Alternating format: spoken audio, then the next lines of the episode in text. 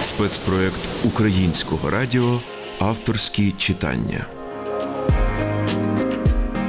Вітаємо всіх слухачів українського радіо. В ефірі авторське читання перед мікрофоном Ніна Герасименко. Сьогодні ми продовжуємо гортати сторінки повісті українського письменника Василя Шкляра Чорне сонце. У ній йдеться про події сучасної визвольної війни на Донбасі, а про будні протистояння розповідає 28-літній боєць із Криворіжжя за позивним Маляр. Читає автор, письменник Василь Шкляр.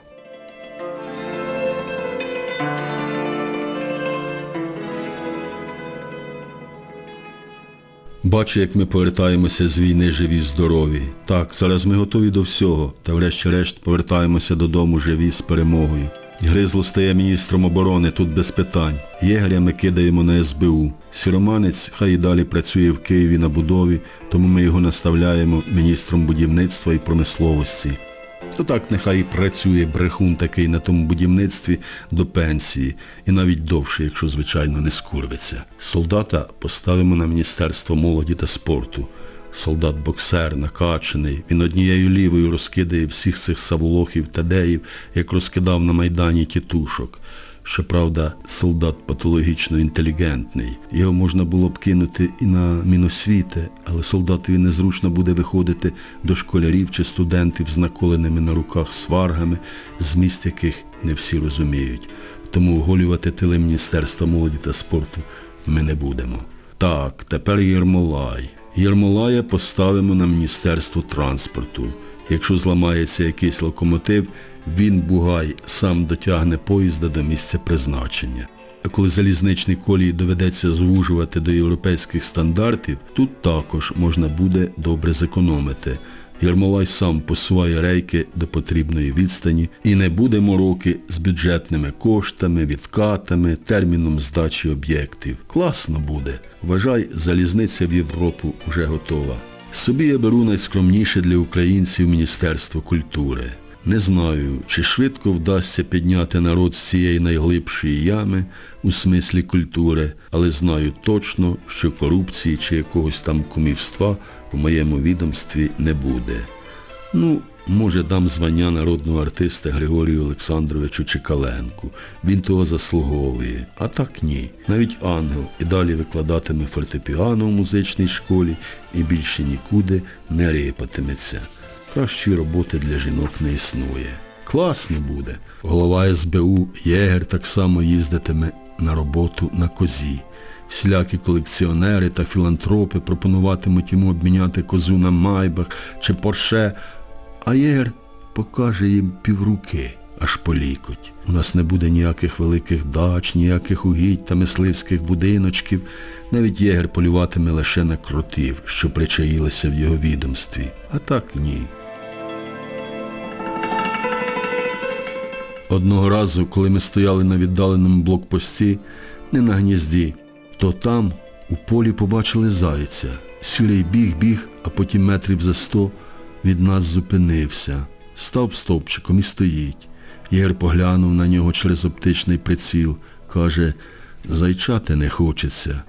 Бачу, палець його вібрує на спусковій собачці. Не вистрілив. Хоч у нас тоді животи до спини поприлипали. Так сутужно було з харчами. А він окаянний не вистрілив. Може тому, що через оптику бачив зайчиська, а нам із сіроманцем стовпчик та й годі. Для Местро навіть не знаю, що придумати. Він швидше за все поїде на іншу війну. На його вік ще вистачить він. Я б його поставив на МВС, але для цієї посади у Местро надто багато смутку в очах. Він буде приїздити до нас у гості. Ми взагалі іноді ходитимемо один до одного в гості, бо дуже скучатимемо. Ми будемо задихатися у своїх квартирах і згадуватимемо, як нам добре було у тісних бліндажах і коморах, облаштованих під касарні, де ми зігрівали одне одного своїми тілами і диханням. Ми не забудемо і своїх благодійників, волонтерів. Андрія Штепу я бачу на посаді міністра економіки та фінансів. Він за секунду вирахував, скільки це буде гривень із 300 рублів. Він чітко відраховує 50% зі свого прибутку, щоб поділитися з нами. Якби так робили всі міністри, депутати, олігархи, війна б давно закінчилася. До того ж у штепі є дуже чіткий і прозорий план повернення людям двох третин грошей, які у них вкрали серед білого дня. Андрій, крім усього, непогано знає фізику, особливо закон збереження матерії. Якщо ти маєш у кишені чи десь у загашнику, банку, три гривні, а потім в одну мить дві з них вивітрюються, то ці гроші не полетіли в небо до бозі, а перекочували в чиїсь липкі руки. Тобто хтось безсоромно заліз у твою кишеню. Тому, прийшовши до влади, Андрій посадить за круглий стіл переговорів усіх причетних до фінансових афер, крутіїв та крутійок і накаже їм покласти руки, які не крали, на стіл. Андрій стоятиме із сокирою. Для такого врочистого моменту він навіть задягне червоний жупан і червоні шаровари. Якщо хтось брехатиме і тут, йому ті руки відрубають. Штепа, звичайно, не варвар, він європеєць, але ж треба якось налякати хапух, щоб зізналися, де вони заховали дві третини наших грошей. Потім він усім нагадає, що навіть татаро-монгольське іго забирало в людей на Русі лише десятину, але щоб отак відразу дві третини на голому місці – ні. На таке не відважувалися ні Чингісхан, ні Батий, ні Кара Огли. Штепа знає, що засідання цього круглого столу показують наживо всі телеканали, тому ретельно добирає слова, щоб не вирвалося щось не те. Панове товариші, чи скаєм так уже громадяни, звертається він до фінансових крутіїв та крутіїв. Розпочинаємо, скаєм так, те, чого вже давно жде, не діждеться наш багатостраждальний народ. Ви поняли, да?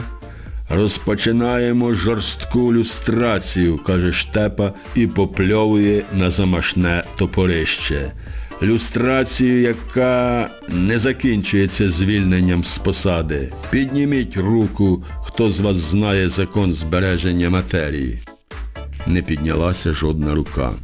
Ну що ж, веде далі Штепа, ми не варвари, ніхто вам, скажем так, не пускатиме кулю в лоб, кожен із вас матиме змогу до кінця життя, сидячи на нарах, вивчати фізику, арифметику, букваря на зубок. І запам'ятайте, е, у штепи ледве не вирвалося зайве слівце, він пересмикнув плечем, незадоволено глипнув на телекамери і виправився. І запам'ятайте, бляшані орденоносці, один раз на п'ять років я особисто перевірятиму ваші знання. Частіше я не зможу заходити в тісні камери, бо в мене клаустрофобія і подагра. Підручники для початкових класів ми вам видамо. Фізику, звичайно, ніхто з вас не потягне. От букваря, арифметику, додавання віднімання, табличку множення будете повторювати щодня. Ніяких карт. Ніякого чихвіру, ніякої ширки чи поножовщини, ніяких апеляцій. Тільки початкова школа малює їм світле майбутнє штепа, обходячи круглий стіл поза спинами крутіїв і крутійок. При цьому він трохи накульгує і човгає ногами, бо штепі справді дошкуляє подагра. Через те міністр охорони здоров'я, позивний санітар, заборонив йому зловживати уманським пивом, але штепа показав міністрові Йомайо. На гуглі він вичитав, що подагра хвороба геніїв і королів, тому не соромиться цієї недуги і накульгує та заплітає ногами навіть тоді, коли суглоби не болять, якось тепер. До сокири, червоного жупана та шароварів штепа зодягнув стародавні козацькі чоботи із задертими носаками і шкутильгає, як на мене, елегантно і вишукано. Ми з єгрем і сороманцем спостерігаємо цю картину по телевізору. Бачимо спітніле обличчя за круглим столом, бачимо, що ніхто не наважується покласти руки, які не крали на стіл, бо Андрій стоїть весь у червоному із сокирою. Ні, брешу. Один шаромижник, мокрий попід усіма пахвами і пахвинами, таки сіпнувся покласти свої верхні кінцівки на стіл. Видно, спершу не врубався у складну формулу, що це воно таке, руки, які не крали. Але штепа, поплювавши на топорище, так замахнувся сокирою, що бідолаха заховав свої граблі у кишені. Штепа, скосивши на нього оком, чудно пересмикнув плечем і сплюнув. Ха, схвально сміється сіроманець. Зараз Андрій скомандує принести кайданки, висуває свою версію голова СБУ Єгер. Кайданки в студію. вигукує штепа, і відбувається дуже прозора, дуже відкрита процедура, власне розпочинається дія закону, який нарешті один для всіх, як і закон збереження матерії, котрому підлягає кожна людина, кожна комаха і кожна закарлюка Нацбанку. До речі, головою Нацбанку буде Микола Вечір. Він чоловік мовчазний, а гроші люблять тишу. Та й саме мовчання уже золото. Тому Миколі не треба буде розтягувати золотовалютний запас. Хоча вечора можна поставити й на МНС. Врятував же він штепу, коли той топився.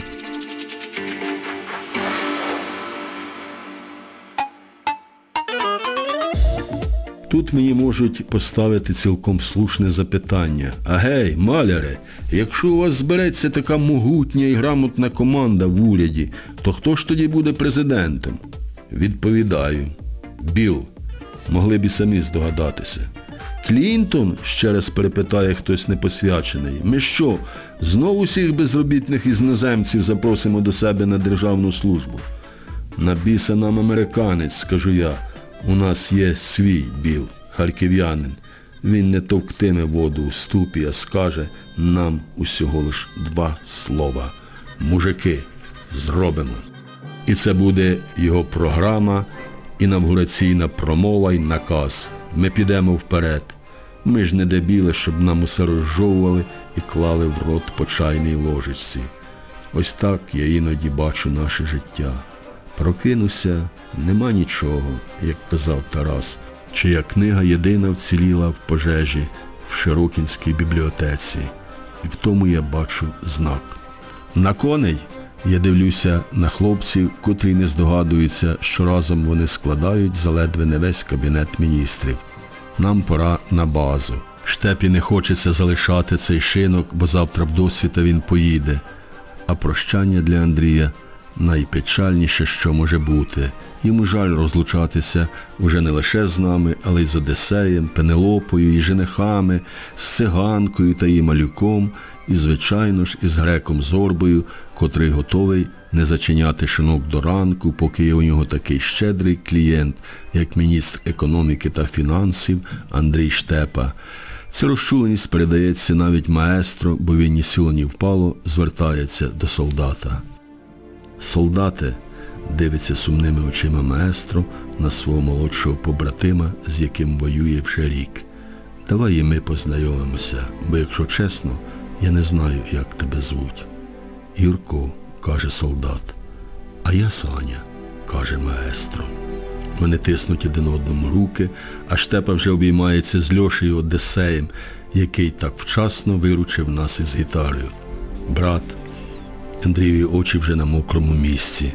Вибач, якщо я щось не так сказав. Ти ж понімаєш. Ти не вата, брат, ти грек.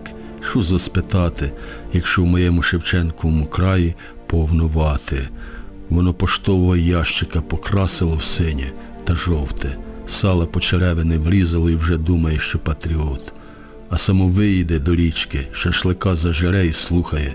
Младший лейтенант, потанцуй со мною. Да-да, брат, ти не віриш, а воно стакан заковтне і слухає алої рози, чи білої, чи які там вони не є, а воно розвісить вуха і слухає.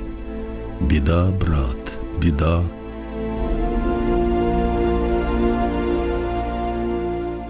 А річку то обгородили бариги такими парканами, що не пройти, аж у воздух завели загорожі, мовляв, і берег мій, і річка моя. Воно ж чмошник і не знає, що тим берегом маленький Тарасик ходив босими ніжками. Штепа показує великими вказівними пальцями, які манюні ніжки були в серідки Тараса. Вата, брат, вата, куди не кинь оком вата, то що мені з тебе питати? Я знаю, що зараз і в Греції криза, всім важко, Але якщо треба, скажи, брат, не соромся, я перекину якусь копійку. Чи приїжджай до мене, будеш кукурудзу сторожувати, чи кіз пасти. Андрій відвертає голову, бо з його ока вже змійкою сповзає зрадлива, але щира сльоза.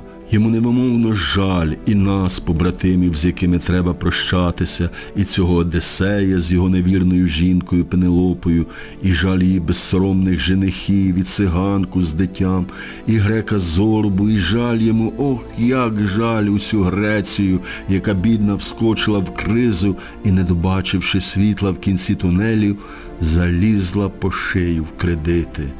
Хто хто, а він, міністр економіки та фінансів Андрій Штепа, добре знає, що таке валютні кредити. Саме на цій сентиментальній ноті у мене в кишені дрожить телефон. Я дивлюся і бачу, що дзвонить найсвітліша душа, якій я не дав навіть шансу на вищу посаду. А навіщо, скажіть мені, ангелу, якась посада? Ангел, він же є ангел і в небі, і на землі. Вона не дочекалася мого вечірнього дзвінка і зателефонувала сама.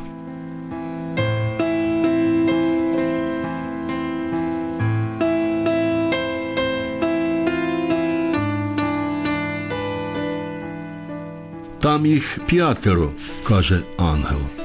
Кого п'ятеро? Жінок. Яких жінок? Ти що, випив? Та ні, поганий зв'язок.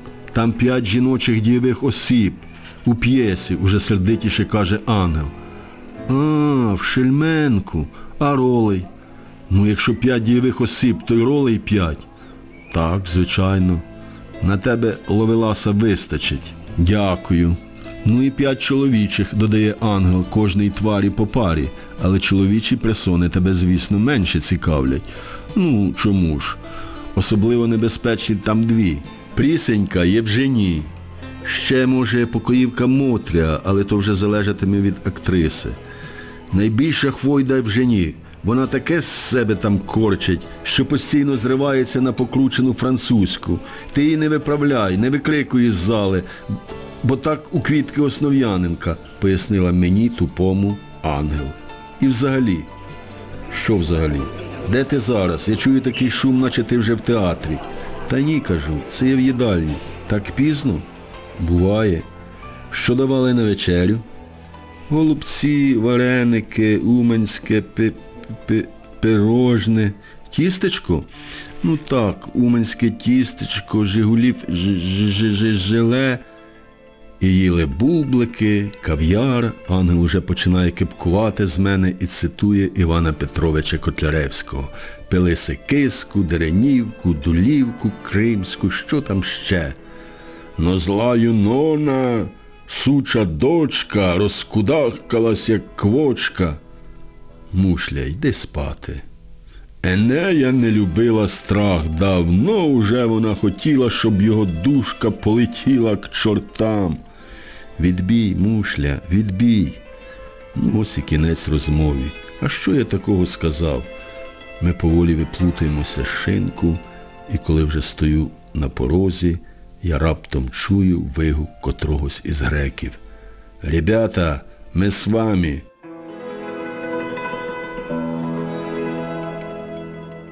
Я навіть не розібрав, котрий з них подав голос, і спершу не зрозумів, що він мав на увазі. Мені подумалось, що вони просто хочуть з нами кудись іти. А потім до мене дійшло. І на душі стало так тепло, наче попереду не було ніяких прощань, розставань і розлук, а моя козачка, ангел, десь зовсім близько пасла на лужку мого коня. Ти козачея, дівчина красна. вишневім саду,